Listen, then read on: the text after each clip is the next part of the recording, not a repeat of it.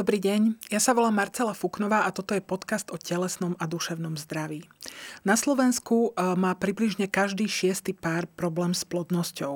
O mužskej plodnosti sme sa už rozprávali a s pánom doktorom Petrom Krajkovičom zo sanatória Helios budeme hovoriť aj o ženskej plodnosti. Dobrý deň, pán doktor. Príjemný dobrý deň do štúdia aj všetkým počúvajúcim. Pán doktor... Čo je hlavný problém, ktorý ovplyvňuje plodnosť žien? Dá sa to povedať? V dnešnej dobe určite áno. My si tú ženskú neplodnosť alebo problémy s otehotnením vyrábame sami. Čo to znamená? Ideálny vek na otehotnenie ženy do 25 rokov. Takto sme boli od Pána Boha alebo od prírody vyrobení, aby žena rodila do 25-ky a potom...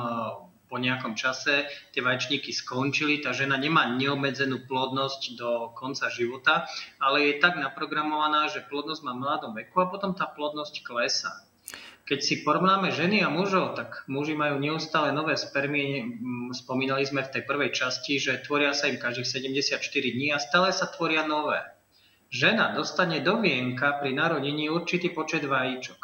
Zo pár miliónov. Môže sa stať, že zo pár miliónov je také, že skvelé číslo, však 1,2 vajíčok, to musí vydržať na 10 životov. Nie. Tie vajíčka postupne sa z toho vaječníka jedného aj druhého strácajú, takže postupne miznú a tie vajíčka sa neobnovujú. Oni iba dozrievajú. Takže keď má žena 20 rokov, má 20 ročné vajíčka. Keď má 40 rokov, má 40 ročné. To, že vajíčko dozreje, to neznamená, že narastlo nové. Iba to, ktoré bolo v tom takom malom štádiu nedozretom, tak dozrelo do veľkého vajíčka, takého, ktoré je schopné byť oplodnené. Takže hlavný faktor, ktorý ovplyvňuje plodnosť ženy, je vek. Problém s vekom je čím ďalej väčší, že sa nám posúva vek žien, ktoré jednak plánujú tehotenstvo, jednak ktoré porodia. Sledujeme, že na Slovensku sa nám posúva vek prvorodičiek 30-ke a po 30-ke. A dámy, ktoré požadujú tehotenstvo, pracujem v ambulancii pre neplodnosť. Stretávame sa úplne bežne so 40-ničkami. Dokonca dámy, ktoré majú okolo 50 alebo nad 50, žiadajú pomoc pri snahe otehotniť. Keď sme začínali, cca pred 20 rokmi, tak dáma, ktorá mala nad 40 a žiadala alebo chcela otehotniť, už bola trošičku rarita. Už sme sa tak trošku... dívali, že aha, dobre, máte 40, opatrne a podobne. Dnes, keď má žena 40, tak sa to berie ako úplná samozrejmosť, že môže otehotniť, môže donosiť, aj keď z fyziologického hľadiska, z pohľadu plodnosti, my nie sme naprojektovaní ako ľudia, že budeme mať deti u ženy v 40-ke. Všeobecne v mladšom veku to tehotenstvo sa jednak znáša ľahšie po fyzickej, psychickej stránke.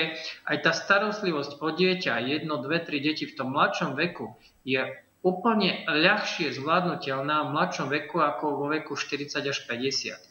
Takže najväčší problém, ktorý vidím, čo sa týka žien, je vek a to, že posúvame snahu otehotniť do neskoršieho veku.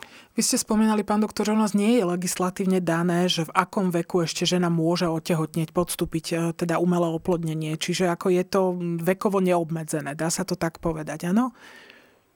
Čo sa týka plodnosti a reprodukcie, tak... Každý pár má právo na dieťa, má právo plodiť deti, rozmnožovať sa. To znamená, nedá sa nejako legislatívne upraviť alebo obmedziť, ani to nikto nechce, zakázať ľuďom od určitého veku mať deti pri otehotnení pohlavným stykom. Takže páry môžu žiť pohlavným životom, ak sa podarí otehotnieť, tak môžu otehotnieť. Dá sa povedať hocikedy do prechodu, tam tá možnosť ľudského tela je obmedzená, ako náhle žena sa dostane do menopauzy, tak už sa nedá otehotnieť. V asistovanej reprodukcii máme trošičku iné možnosti a dokážeme oplodniť aj dámu, ktorá už nemá vlastné vajíčka alebo má veľmi slabú kvalitu vajíčok, to znamená je vo vyššom veku a dokonca aj dámy po prechode. Vieme oplodniť aj dámu 50-60+.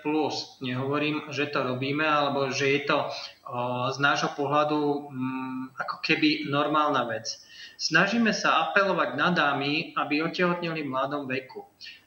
Robím aj gynekologickú ambulanciu, ak sa pýtam dám vo veku 25-30 rokov, že kedy tehotenstvo, tak všetci to tak trošičku posúvajú 35+.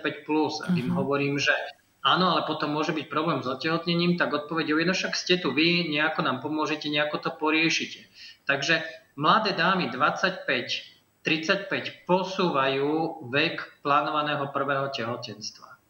Čo sa týka tých starších dám, tak v Európe sú také rozdielne legislatívne je upravené vek, dokedy je možné centrum pomôcť danému páru s otehotnením. V blízkej Českej republike to máte napríklad 49 plus 364 dní, to znamená do 50. roku, a potom už asistovanou reprodukciou nie je možné podľa zákona danému páru pomáhať, čo sa týka asistovanej reprodukcie, teda insemináciou umelým otehotnením.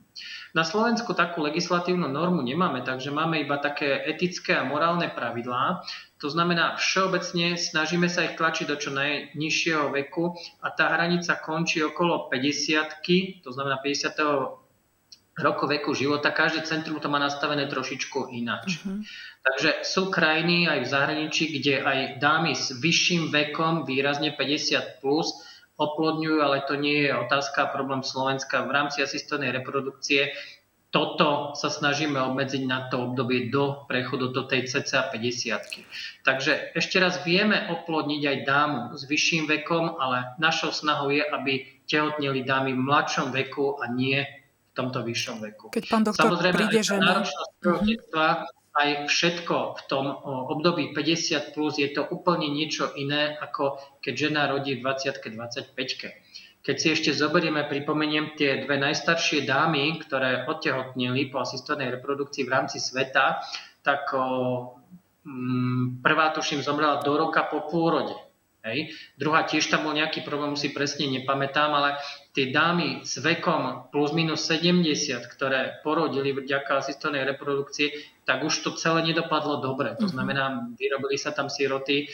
Takže z môjho pohľadu ten trend, že to posúvame u ženy do vyššieho veku, sa mi vôbec nepáči. Pán doktor, keď ste hovorili, že teda prichádzajú naozaj aj ženy na 40, dokonca okolo 50, čím oni argumentujú? Prečo v takomto veku chcú dieťa? Sú to skôr také dve kategórie žien, ktoré v tomto veku prichádzajú s požiadavkou na tehotenstvo. Argumentujú tým, že doteraz mali trošičku iné priority. Riešili kariéru, peniaze, nemali partnera. To je dosť taká častá, že nenašla toho správneho partnera.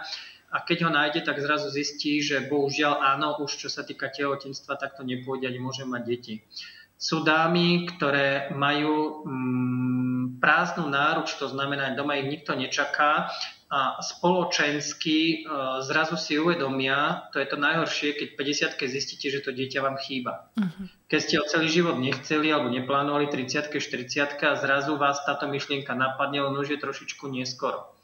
Ono je to potom z môjho pohľadu aj také trošku sebecké, lebo tá žena chce niečo pre seba, mať dieťa, ale už neuvažuje nad potrebami toho dieťaťa, že bude mať určitý vek, keď to dieťa bude maturovať, že už je tam priemerný vek úmrtia Slovákov vo veku maturity a podobne. Takže je to trošku na jednej strane sebecké a je trošku niekedy veľmi ťažké vysvetliť týmto dámam, že áno, vieme pomôcť, ale treba používať aj nejaké určité morálne pravidlá a nastaviť nejakú hranicu. Mužom sa bežne stáva, že idú do druhého kola rodiny, že majú znovu deti s novou ženou, že majú ako keby ďalšie deti. Stáva sa toto aj ženám, že žena, ktorá má, dospelé dieťa, zrazu stretne partnera ďalšieho a chce mať dieťa opäť? Áno, stáva sa to s tým, že pokiaľ je v mladšom veku, tak sa to všetko dá riešiť. Najhoršie je, ak dáma v rokoch, ktorá už má funkciu vaječníkov výrazne nižšiu, si nájde výrazne mladšieho partnera a keď to poviem škaredo, chce mu dokázať, že to ešte dá, to tehotenstvo. Takže väčšinou sú to dámy, ktoré majú už v minulosti s bývalým partnerom jedno, eventuálne dve deti, má výrazne mladšieho partnera a tomu novému partnerovi ešte chce dať dieťa.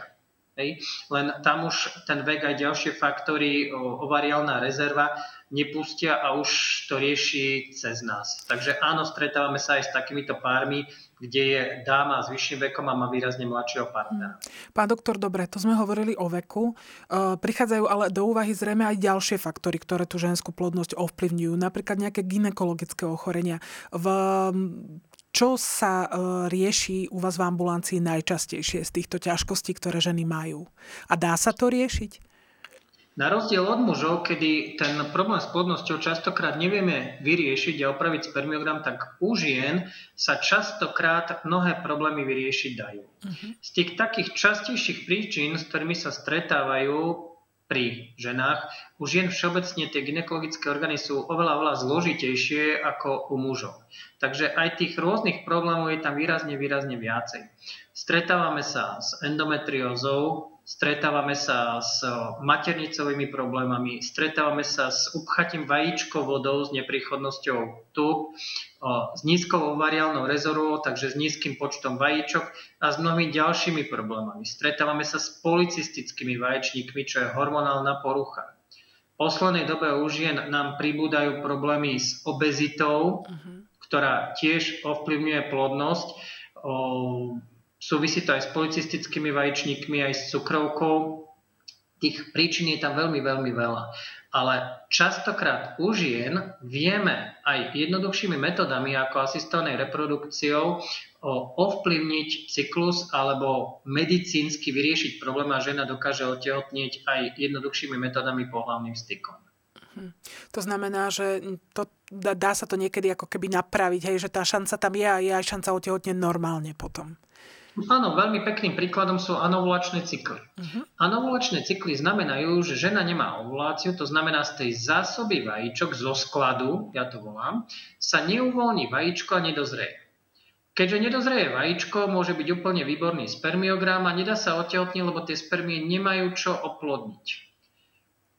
Medicínsky to vieme veľmi ľahko ovplyvniť hormonálne, to znamená, viem prinútiť vajíčníky, aby z toho skladu sa vajíčka uvoľňovali, aby vajíčka dozrievali a tým pádom žena môže otehotnieť pohlavným stykom. To je veľmi ľahký príklad toho, ako sa dá niekedy veľmi jednoducho pomôcť páru otehotnieť. To znamená, že asi naozaj nie je dôvod váhať s nejakým vyhľadaním tej pomoci, lebo možno, že sú páry, čo si teda povedia, ako necháme to, neviem, možno na Pána Boha, na prírodu, na osud a pritom by sa dalo jednoducho pomôcť a naozaj to dieťa by prišlo. Áno, všeobecne, čo sa týka, keď už sme trošku zabrdli do tých náboženských vecí, keď sme začínali, tak my sme tu mali taký trošku ťažší región, Orava, Kysuce a podobne a IVF centrum a podobne trošku nešlo, keď to tak poviem, s mentalitou. A častokrát bola aj odpoveď, pán farár povedali a podobne. Takže tento problém na Slovensku, chvála Bohu, úplne padol. Dneska už gro ľudí nerieši nejaké náboženské presvedčenia a podobné veci v spojení s plodnosťou. Každý z každej strany číta, vie, že muži majú zhoršené spermiogramy, že dá sa pomôcť. Každý stretáva okolo seba ľudí, ktorí majú deti po asistovanej reprodukcii. Takže už sa to berie, tak dokonca to tí ľudia už ani moc netajá oproti minulosti.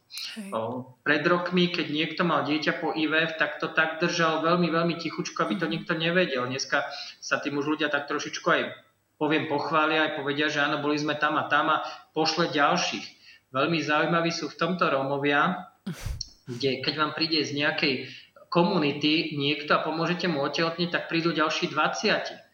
Zoberme si tú otázku Rómov, niekto si povie, však tí tehotnejú veľmi skoro a ľahko. Áno, lebo sa snažia v mladom veku, ale ak je tam problém napríklad s mužom, s mužskou plodnosťou, tak tá žena po 3-4 rokoch neotehotne v mladom veku, tak oni už tiež hľadajú pomoc. A mnohí ľudia u nás sú prekvapení, že sa u nás liečia takisto Rómovia, alebo bežní ľudia si myslia, že Rómovia nemajú problém s plodnosťou. Už aj oni majú problém s plodnosťou. Takže jasne, takisto to riešia. Pán doktor, riešite aj problémy žien, ktoré, dajme tomu, môžu otehotnieť, ale majú problém donosiť dieťa? Áno, volá sa to infertilita alebo opakované potrácanie. To je problém, že žena opakovane otehotnie aj jednoducho napríklad pohlavným stykom, aj po asistovanej reprodukcii, ale opakovane potráca. je tam 100 rôznych možných príčin. Takže existujú veľa vyšetrení, ktoré sa robia pri opakovanom potrácaní. Gynekologické, hematologické, imunologické, genetika, spermiogram a tak ďalej a tak ďalej. Liečba daného páru je veľmi individuálna, je to trošku zložité a ťažké. Pri opakovanom potrácaní je neskutočne veľký problém aj s psychikou ženy, lebo ako náhle tam má 2 čiarky na teste, tak nastúpi panika a každé ráno sa budí s tým, či náhodou nekrváca a kontroluje sa, je tam ťažký stres. Takže tam veľmi opatrne musíme pracovať s týmito pármi a hlavne so ženami, trošku ich aj psychologicky viesť, robíme im častejšie ultrazvuky, viacej testov majú porobených, hlavne aj kvôli tomu, aby boli takom čo najväčšom psychickom kľude, lebo ten je tiež veľmi dôležitý na úspešné donosenie tehotenstva. Keď hovoríte ale teda... áno, aj tento problém riešime, čo sa týka problému donosiť dieťatko. Keď ste hovorili, možno aj v tom predchádzajúcom podcaste sme hovorili, že niekedy je tá psychika doslova zábranou toho otehotnenia, že ten pár by otehotnieť mohol, len proste tá psychika tam robí naozaj ten blok a že príde dieťa po IVF a ďalšie už prídu úplne spontánne proste samé tie tehotenstva, že naozaj už potom nie je problém. Vstupuje do liečby neplodnosti aj psychológ? Odporúčate napríklad tým párom ísť k psychológovi, dať si nejakým spôsobom pomôcť, aby v podstate tam ten, dá sa takýto blok nejako odbúrať? Určite áno, a tam si myslím, že mnohé ženy majú problém aj v psychickom bloku a veľmi by im pomohlo takéto vedenie. Problém je, že je veľmi málo psychológov, ktorí sa tomu venujú. Osobne poznám niektoré psychologičky, ktoré veľmi elegantne dokážu odblokovať tento problém a dokážu párom pomôcť. Takže určite som za to, len mnohé páry veľmi ťažko hľadajú pomoc, lebo psychológov, ktorí sa tomuto venujú, je veľmi málo. Keď si zoberieme ženskú hlavu a ženský hormonálny systém, tak celý proces dozrievania vajíčka je riadený hlavou ženy. Ide to z mozgu cez hypotalamus, hypofýzu až do vaječníkov. Takže aj preto každá žena môže mať každý mesiac iný menštruačný cyklus, iný ovulačný cyklus a mnohé faktory, ktoré ovplyvňujú psychiku a to prežívanie ženy, majú vplyv aj na ten jej menštruačný a ovulačný cyklus. Pán doktor, vieme, že na Ukrajine boli kliniky, kde boli surogátne matky, náhradné matky. Tento inštitút u nás neexistuje. Aspoň teda nie oficiálne, že by žena, ktorá, dajme tomu, naozaj nemôže donosiť to dieťa alebo z nejakého dôvodu nechce byť tehotná, že by takúto možnosť mala. Ako je to u nás? U nás sa to nedá však. Všeobecne, čo sa týka náhradného materstva, tak sa to trošku posúva do takej komerčnej oblasti. Už aj dámy, ktoré sú napríklad nechcú pokaziť brúško tehotenstvom, tak dokážu požiadať o surogátne materstvo. Čo sa týka Slovenska, máme aj pacientky, ktoré vyslovene potrebujú surogátne materstvo, lebo ináč nemôžu mať dieťatko. Sú to dámy napríklad, ktorým chýba maternica. Tieto tam dámy... Tam sa dá transplantovať napríklad. Áno, len je to v rámci vedeckých štúdií a je to do 10 žien, ktoré porodili úspešne s transplantovanou maternicou. Je to zatiaľ liečba taká, ktorá je v rámci štúdií a Slovenka sa k ním nedostane, oprímne povedané. Takže jedinou možnosťou je surogátne materstvo. Na Slovensku správne ste poznamenali, že náhradné materstvo ako také neexistuje, nie je ani povolené, ani zakázané. Podľa slovenských zákonov je matkou žena, ktorá porodí dieťa, aj keď geneticky sú tam použité iné vajíčka, iné spermie ako spermie partnera a podobne. Mám klientky, ktoré mali v zahraničí surogátne materstvo s tým, že následne tam potom riešili dosť dlho, sú tam právne veci a spory, ako naspäť sa dostať k tomu dieťatku, lebo najkomplikovanejšie na tom celom je ten právny aspekt, medicínsky aspekt je relatívne jednoduchý. Na Slovensku oficiálne žiadne centrum nerealizuje surogátne materstva, to znamená, tie klientky hľadajú pomoc v zahraničí. Najbližšie máme Českú republiku, kde sa realizujú surogátne materstva s tým, že bol som prekvapený, že už je to v rámci niekoľko 100 pacientiek ročne, takže dá sa povedať tých dám, ktoré ktorým iná žena vynosí dieťa, už je dosť veľa. Takisto sú známe iné krajiny, kde sa, dá sa povedať, rozbehla táto aktivita, čo sa týka náhradných matiek, Ukrajina, India a podobne. Ako je to u nás napríklad so ženami, ktoré partnera nemajú, ale dieťa by chceli? Alebo dajme tomu so ženami, ktoré sú lesbičky a žijú so ženou? Veľmi sa mi to páčilo, pred rokmi som zachytil nejaký poľský článok o tom, že chlapík, ktorý mal dobrý spermiogram, mal aj testy infekčné všetky porobené, tak chodil pohlavným stykom oplodňovať do domácnosti takéto dámy. Takže to je jedno z riešení, my takto nechodíme oplodňovať po domoch.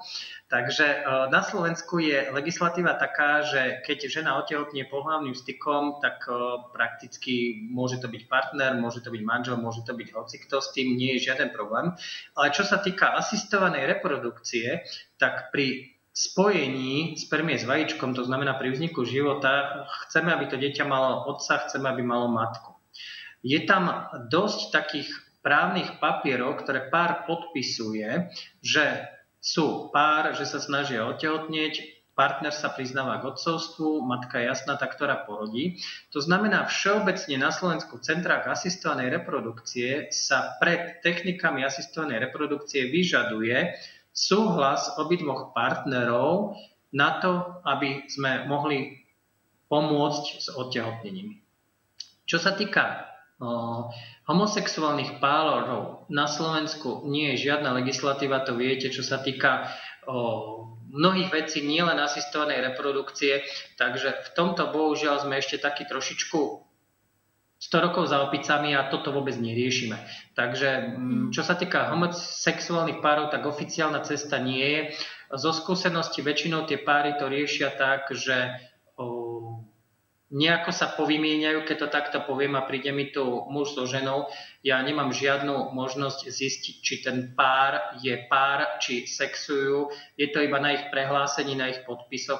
To znamená, jedine takouto cestou sa to obchádza, ale oficiálna cesta na to, aby homosexuálny pár mal na Slovensku dieťa a išlo sa na to čisto zákonne, že je dvaja muži alebo dvaja ženy, tak takáto možnosť neexistuje. Jasné. Pán doktor, keď sme spomínali ten vek, u mužov ste hovorili, že teda muži si nedávajú preventívne mraziť spermie, že keď budú starší, tak použijú.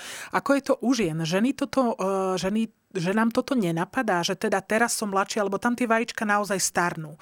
Že teraz som mladšia, dieťa ešte nechcem, mám tých 25 rokov, alebo nemôžem ho mať, študujem, mám pred sebou kariéru, proste mám iné priority, ako ste to povedali.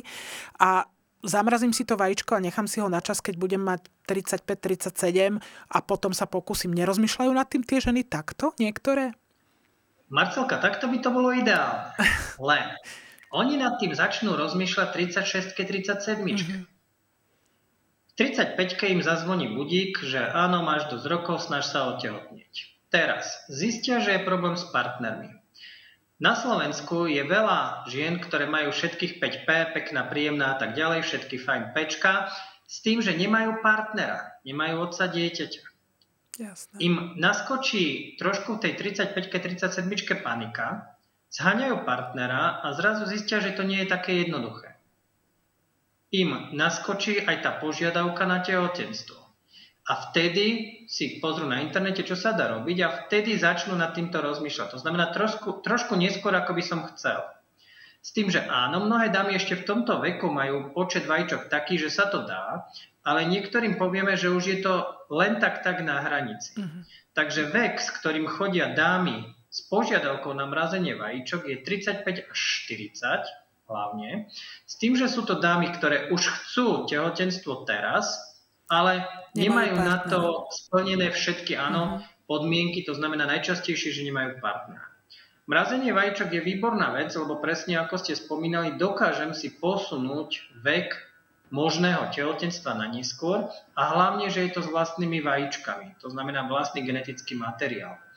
Výhodou je, že vajíčka spermie, keď rozmrazím takisto aj embria, keď rozmrazím o 10 rokov, oni ostali v tom čase alebo v tom veku, kedy som ich mrazil.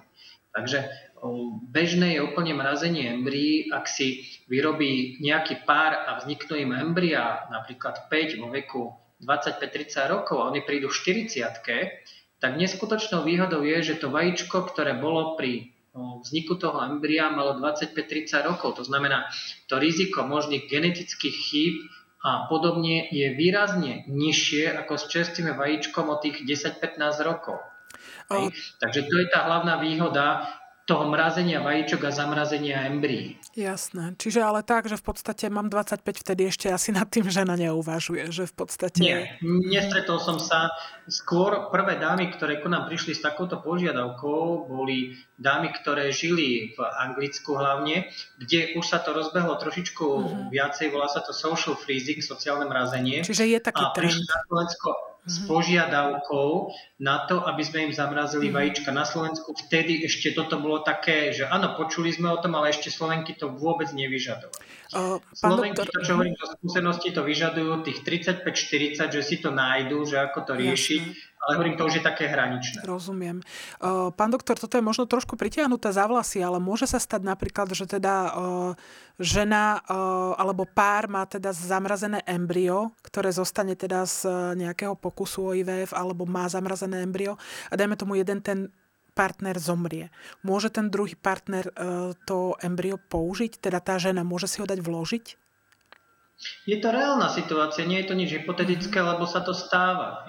My už sme riešili viaceré situácie také, kedy niektorému z párov, niektorému partnerovi sa niečo stalo. Druhá ešte reálnejšia situácia je, že sa rozvedú. A jeden chce to, druhý chce to. Takže áno, opakovane sme mali taký minulosti konflikt záujmov, že jedna strana chcela to, druhá to. Embryo bohužiaľ sa nedá rozrezať pilkou na polovičku, že táto je tvoja, táto je tvoja. Je to zárodok života, aj keď na Slovensku legislatívne to embryo nemá nastavený status. Čiže normálne znamená, akože rozvádzajúci pár sa sporí o embryo, že či ano, je, to je neuveriteľné. Áno, s tým, že mali sme svokru, keď partner zomrel, svokra sa súdila s partnerkou alebo biologickou matkou vajíčka o dané embrya. Takže tie situácie zo života sú také, že niekedy až prekvapivé, že až človek sa čuduje, že čo život dokáže priniesť. Myslíte, že tam ide aj o majetok napríklad, že bol by to dedič? Že aj to môže byť dôvod? Dobre, nadhodili ste mi to. Na tieto situácie sa práve preto pozrieme takto dopredu, ako sme si pred chvíľočkou povedali, že to vlastné embryo, ktoré pomôžeme aby vzniklo a budúce dieťatko, aby malo otca a matku. To znamená, to je jeden z dôvodov, prečo sa snažíme zabezpečiť pre to dieťatko trošku, aby to malo poriešené už pri svojom vzniku. V Austrálii embryo súdne dedilo, ale súd nepovedal, ako má, alebo kto má to embryo vynosiť po úmrtí obidvoch rodičov. Takže svet prináša také divné paradoxy. Poďme na Slovensko. Na Slovensko embryo nemá status. Nie je to život ako dieťa, nie je to ako majetok, to znamená, ono je to embryo v takom vzduchoprázdne. Zatiaľ všetky spory, ktoré sme mali, tak súdnou cestou súd nerozhodol, že čo je embryo a čo s ním máme robiť. Väčšinou tieto rôzne spory medzi pármi riešime tak, že pohovorom s obidvoma stranami a snažíme sa dospieť k takej dohode, aby bola priateľná pre všetky strany. Na všetky, keď niečo s tým embryom chcem robiť, vkladať do maternice, alebo ho chcem likvidovať, alebo použiť, alebo darovať, potrebujem súhlas všetkých strán, ktoré pri tom embryu, keď vzniklo, boli. To znamená spermia partnera, jeho súhlas, vajíčko partnerky, jej súhlas. Takže berie sa to tak, že všetci, ktorí majú tam reprodukčné bunky použité v embryu, musia dávať súhlas. Ak jeden z páru zomrie, to čo ste spomínali, tú situáciu, tak ja to embryo už nemôžem použiť na to, že prenesiem inej žene alebo bez súhlasu partnera, že vložím embryo partnerke. Tam si zoberte, aké situácie by to komplikované prinieslo. Napríklad do 5 rokov po smrti partnera by vynosila dieťa. Dedičstvo už dávno prebehlo a mnohé iné spory by s tým boli alebo komplikácie. Takže všeobecne platí, že súhlas na použitie reprodukčných buniek, spermií, vajíčok, embryí dávame za života, nie po smrti. Rozumiem. Takže berie sa to tak, že môžem použiť tie reprodukčné bunky za života daného človeka a s jeho súhlasom. Pán doktor, keď sme hovorili, že čo by muži mohli urobiť, čo muži môžu urobiť preto, aby mali lepší spermiogram. Môžu ženy niečo urobiť preto, aby ich reprodukčné zdravie bolo lepšie? Áno, rodiť 20-ka až 25-ka. To je ideálna situácia a mnohé tie neplodné páry by sme nemali. Uh-huh. Hej? Takže to je najlepšia rada, len bohužiaľ takisto ako nevylepšíme mužskú plodnosť, o ktorej sme sa rozprávali, takisto toto je také, že Sisyfovská úloha. Takže to, aby sa nám vrátili ženy v čase a snažili sa otehotniť 20-25, je tiež nereálne a je predpoklad, že ten posun odkladu tehotenstva do vyššieho veku, ten tlak na nás bude čím ďalej vyšší, a to znamená oplodňovať v neskoršom veku. Aspoň k tomuto, takto z tohto hľadiska 20-ročného, ako pôsobím, vidím. Takže kde sa to zastaví a kde bude tá hranica, že pokiaľ si povieme stop, ťažko povedať, ale ten posun tam stále vidíme. Jasné, ale v podstate... Obecne, ak si zoberieme okrem veku, aby som doplnil tú otázku, nejaké také opatrenia životosprávy a podobne, že čo sa dá robiť, aby som mala ako žena to svoje reprodukčné zdravie čo najlepšie a tie vajíčka čo najkvalitnejšie. Tak platia tam podobné pravidlá ako mužov. To znamená fajčenie, alkohol, zničený organizmus z rôznych dôvodov, či psychicky, fyzicky a podobne, mnohé lieky, návykové látky, drogy a podobne. Všeobecne všetko, čo zhoršuje kondíciu daného človeka, psychickú aj fyzickú, zhoršuje kvalitu vajíčok. Hej. Zoberte si medicínsky, liečba onkologických ochorení, chemorádio. Terapia rapidne zhoršuje reprodukčné zdravie u žien. Takže jasné, mnohým sa nedá vyhnúť, ale už len keď spomenieme to fajčenie u mladých dám, tak 10-15 ročné fajčenie takisto má vplyv na plodnosť ženy.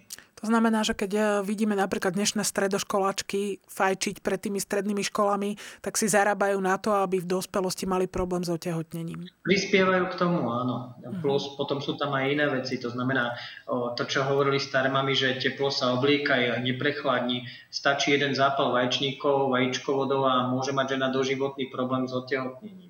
Možno, že aj tá obezita, že... poznáte také prípady, že teda žena schudla, neviem, niekoľko desiatok kíl a to otehotnenie sa podarilo bežnou cestou? Áno, len toto je tiež taká dosť ťažká téma obezita a plodnosť. Veľmi opatrne s tými pacientkami komunikujeme a z tých najväčších raritiek, pikošiek, keď spomínam, tak dámu, ktorá sa 7 rokov snažila otehotnieť a pri vyšetrení sme zistili, že je panna, lebo partner nedočiahol až tam, kde mal. Hej. Až takéto pikošky prináša život. Jednoducho mechanicky to nepustilo, nedalo sa to. Takže obezita ako taká, keď si zoberiete, že dáma má 130 kg a ešte k tomu pribudne tehotenstvo ďalších 20 a chce donosiť so všetkými možnými komplikáciami, tak máme aj dámy, ktorým sme otvorene povedali, že nie, najskôr schudnite určité percento a potom sa môžeme rozprávať o snahe otehotnieť. Áno, keď sme v minulosti takto prísne postavili tú hranicu, že nie, u nás tá liečba nie je možná, kým tá váha nepôjde, tak tie dámy dokázali schudnúť. My sa im snažíme aj poradiť, akým spôsobom dospiť k tomu znižovaniu váhy, ale všeobecne myslím si, že 90% žien tie naše rady berie tak, že áno, dobre, rozprávaj si, ale ono sa to nedá, ja neschudnem a basta a kašľu na to. Takže z tých rád, tých 10% žien to dokáže. Z tých najväčších takých schudnutí mám 65 kg dole pacientky. A podarilo sa aj otehotnieť? Podarilo sa aj otehotniť, išlo to s našou pomocou, ale tá váha spadla rapidne, bol tam aj medicínsky zákrok, to znamená bandáž žalúdka, takže išla do toho už aj tak, že keď si nevedela sama pomôcť, tak požiadala aj pomoc lekárov, ale ono sa to dá, hej, takže ak nás počúvajú dámy s nadváhou, riešiť sa to dá, len ono sa treba zoprieť, povedať si a ísť do toho a bojovať. Toto nie je tak, že sa to dá poriešiť za týždeň alebo za mesiac. Hej. To je dlhodobý proces a to je na ďalšiu jednu reláciu toto. Že to dieťatko, dajme tomu, že to dieťatko za to stojí. Pán doktor, vaša práca prináša možno častokrát aj šťastné konce. Naozaj, že pamätáte si proste na páry, ktorým ste pomohli naozaj možno po dlhých rokoch, alebo ktorým sa podarilo opakovane mať dieťa, ktorí by ho inak nemali. Vracajú sa k vám tí ľudia, hlásia sa ku vám, možno, že už aj tie deti, možno, že sú niektoré dospelé. Ako to je? No, už je ich veľa dospelých. To je najkrajšie na tejto práci, lebo keď robíte onkológiu alebo robíte nejakú inú medicínu, tak poviem škaredo, tí ľudia vám zomierajú. Uh-huh. U nás sa tí ľudia rodia, predtým, keď som pracoval na pôrodnici, tak tiež to bolo také, že človek si myslel, áno, pôrodnica, začiatok života, že super, pekná práca, aj keď taká stresujúca a podobne, ale potom z práce na pôrodnici sa človek dostal do IVF centra a videl, že ten začiatok sme posunuli ešte ďalej, hej? Takže tá pôrodnica je pre nás aktuálne koniec. Takže my sme úplne na začiatku a pôrodnicou sa nám to končí. S mnohými pármi je po rokoch až, dá sa povedať, že osobný vzťah. S mnohými si človek týka, poznáme sa, posielajú fotky. Je to veľmi pekné, lebo chodia vám pohľadnice na Vianoce, ja to opakovane rozprávam, mám plnú škatulu fotiek, pohľadnic, mailov s detičkami, ktoré posielajú každý rok na Vianoce, spomenú si tí ľudia. A najkrajšie na tom je, že pomáhate ľuďom mať rodinu. To je neskutočne pekné, že máte x tisíc párov a oni vám pošlú fotku celej rodiny. To je neskutočná robota, takže ak by som mal znova vyberať, teraz ste ma trošku rozcítili, dobre, ak by som mal znova vyberať, tak znova IVF-ko pomoc s otehotnením, lebo naozaj tam som sa našiel a neskutočne pekná práca je to. Pán doktor, ja vám veľmi pekne ďakujem. Želám všetkým párom, ktoré chcú mať dieťa, aby sa im to podarilo a možno keď ste spomínali ten vek u žien, aby možno to dieťa dali vyššie na zoznam tých svojich priorít a aby keď im nič nebráni to dieťatko mať, tak ho mali dostatočne včas. Bodaj by sa to vaše želanie splnilo, takže takisto želám všetkým, ktorí sa snažia, nech im to vyjde. Všetko dobré, ďakujem za príjemný rozhovor. A ja vám pekne ďakujem, pán doktor.